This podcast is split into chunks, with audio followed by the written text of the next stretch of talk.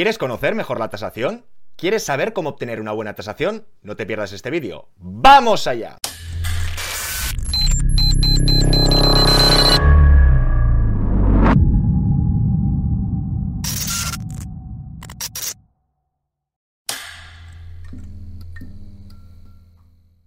Hola a todas y todos, bienvenidos al Banquero del Pueblo. Recordaros que cuando lleguemos a cien mil suscriptores nos veremos las caras, así que suscríbete. Hoy hablaremos de la tasación. Para aquellos que no la conozcan, la definiremos brevemente, veremos para qué sirve, veremos qué significa que sea buena y por último veremos un truco o una apreciación para tener con más certeza o seguridad que su valor va a ser favorable. De entrada, ¿qué es una tasación? Una tasación es un informe objetivo técnico elaborado por un arquitecto o un arquitecto técnico, donde elaboran en este informe las características de nuestro inmueble. Si es un primero, si es un segundo, si tiene ascensor, en qué zona, en qué no zona, si está reformado, la orientación, si tiene una afectación urbanística, etcétera. Es un informe técnico, como estaba comentando. Visto que es en sí la tasación, vamos a ver para qué sirve. Usualmente la tasación la necesita el banco porque normalmente esta tasación es obligatoria cuando hay financiación. Alguien que vaya a comprar un inmueble a tocateja o en cash no es obligatorio que la pida, pero bajo mi punto de vista es muy importante tenerla, porque en ella muchas veces salen apreciaciones que de otra manera no nos podríamos dar cuenta, a no ser que tuviéramos mucha experiencia o fuéramos profesionales en este sentido. Antes de saltar al tercer punto para saber qué es buena, vamos a entender un poquito más para qué sirve. Es decir, banquero, si me voy a comprar un inmueble de cien mil, ¿por qué el banco quiere una tasación para ver que el inmueble vale cien mil? Precisamente para tener un tercer punto de vista o un punto de vista ajeno a lo que sería la transacción del comprador-vendedor, para tener un poquito de información sobre ese inmueble.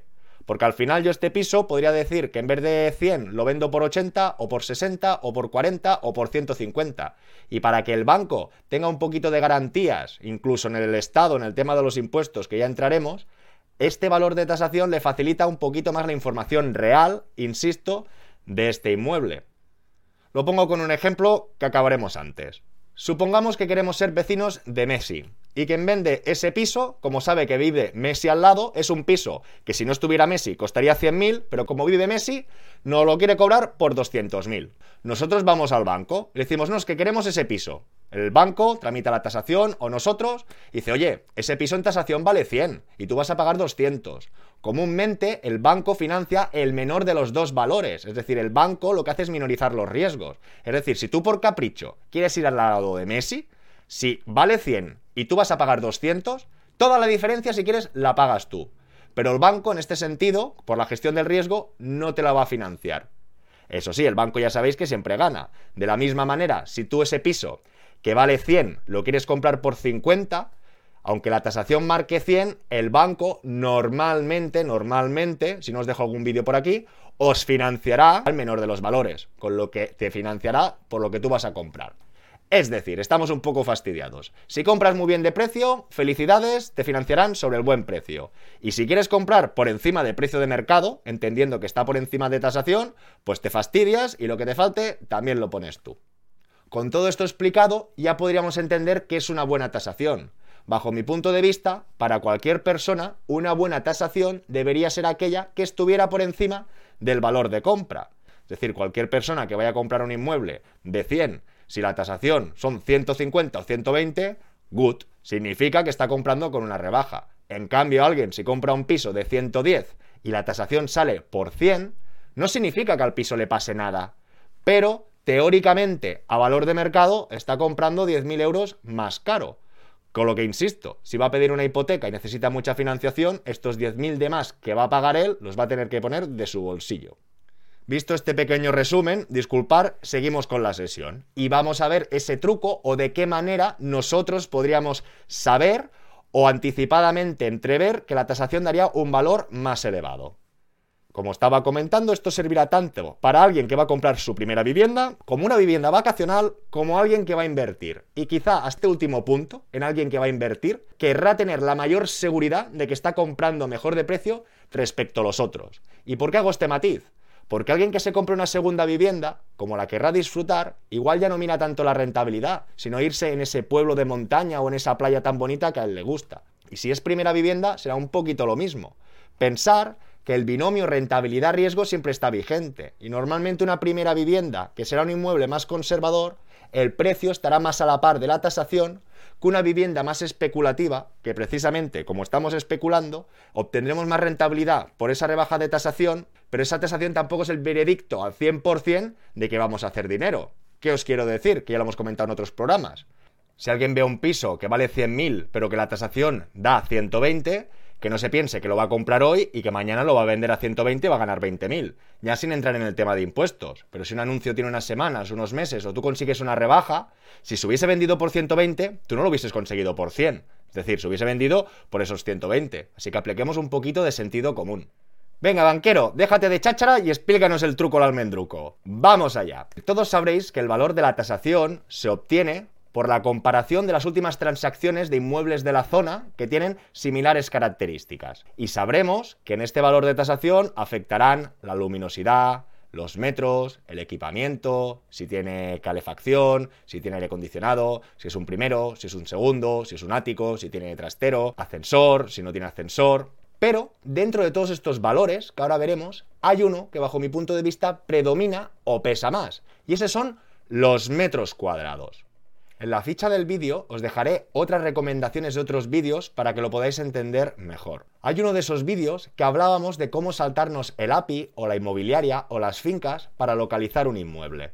Ese vídeo me parece muy interesante porque de entrada ya intento buscar inmuebles que me pueda saltar esa comisión, por lo que aprovecho poder situar ese inmueble en un mapa y saltarme a las fincas. Con eso que obtengo, que normalmente ya tengo la dirección, y con la dirección puedo filtrar en el catastro virtual los metros catastrales. Y después tendremos el anuncio, que en el anuncio nos salen otros metros. Por lo tanto, sabiendo los metros que nos dice el anuncio y los datos catastrales y viendo las fotos de ese inmueble, ya nos podemos llevar un poco la idea, sí que hace falta un poquito de experiencia, pero para saber si es más grande o más pequeño de lo que ellos nos cuentan.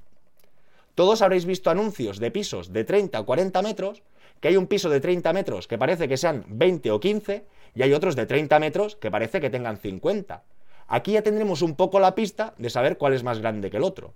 De la misma manera que alguien cuando busca piso, en función de la polarización de las zonas, y si tiene una divergencia de metros muy grande o de equipamiento muy grande, el precio cambia. Cuando alguien esté focalizado en una zona, en un perfil de piso, que tendrá cada uno tendrá su perfil. No, de setenta a ochenta metros, tres habitaciones. No, de cuarenta a sesenta con dos habitaciones. Cuando ese nicho o ese foco esté concreto, será mucho más fácil compararlos entre ellos o hacer destacar un inmueble respecto a los otros por el tema de los metros. Está claro, y perdonad las obviedades, tendremos que vigilar muchas más cosas. Que no haya una afectación del plan urbanístico, que no haya una construcción que no esté declarada. Pero en este sentido, si todos los demás detalles son iguales, el valor o el factor de los metros será el que nos dará la victoria. Y a continuación voy a poner dos ejemplos, uno de un vídeo que os dejo por aquí, que fue un piso que casi compramos que no compramos, y el de su primo, o el del primer piso que sí que compramos, para que veáis que en ambos utilizamos más o menos esta estrategia. Aquí podríamos ver el detalle del último piso que insisto que no conseguimos. Vemos que en el anuncio, dos habitaciones, segunda planta, cincuenta y tres metros. Como ya lo tenía localizado, busqué en el catastro y vi que tenía cincuenta y un metros. Cuando lo fuimos a visitar ya tenía aspecto de que tenía más metros y con la tasación confirmamos.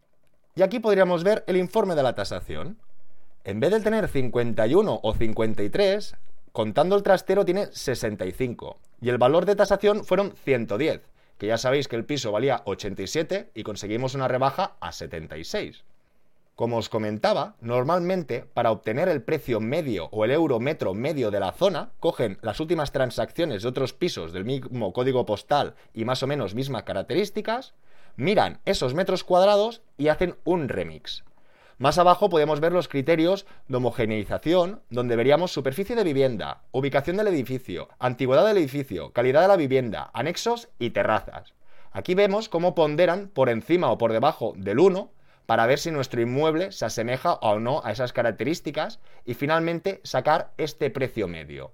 Pero aquí si os fijáis, el valor de arranque es muy bueno, de setenta y seis a ciento diez.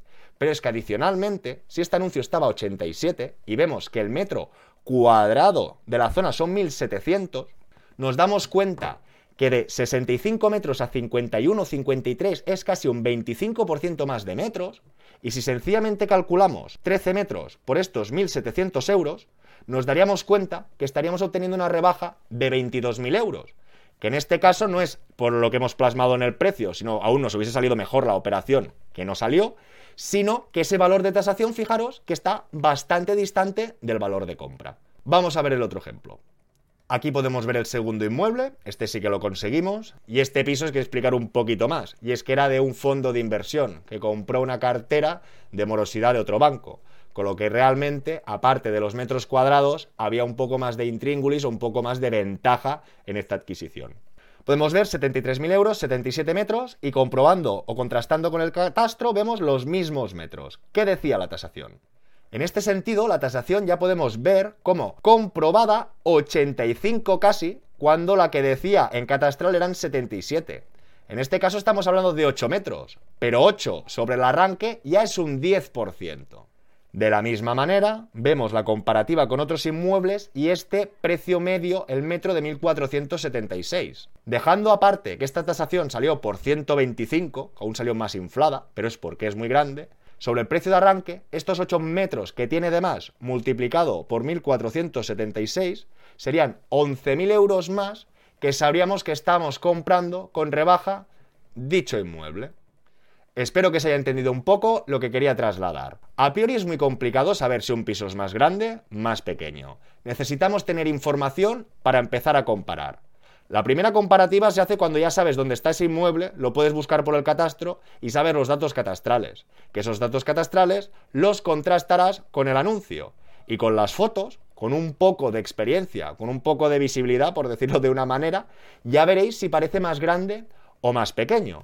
También cuando vayáis a hacer la visita de ese inmueble es el momento donde con el metro podéis empezar a medir.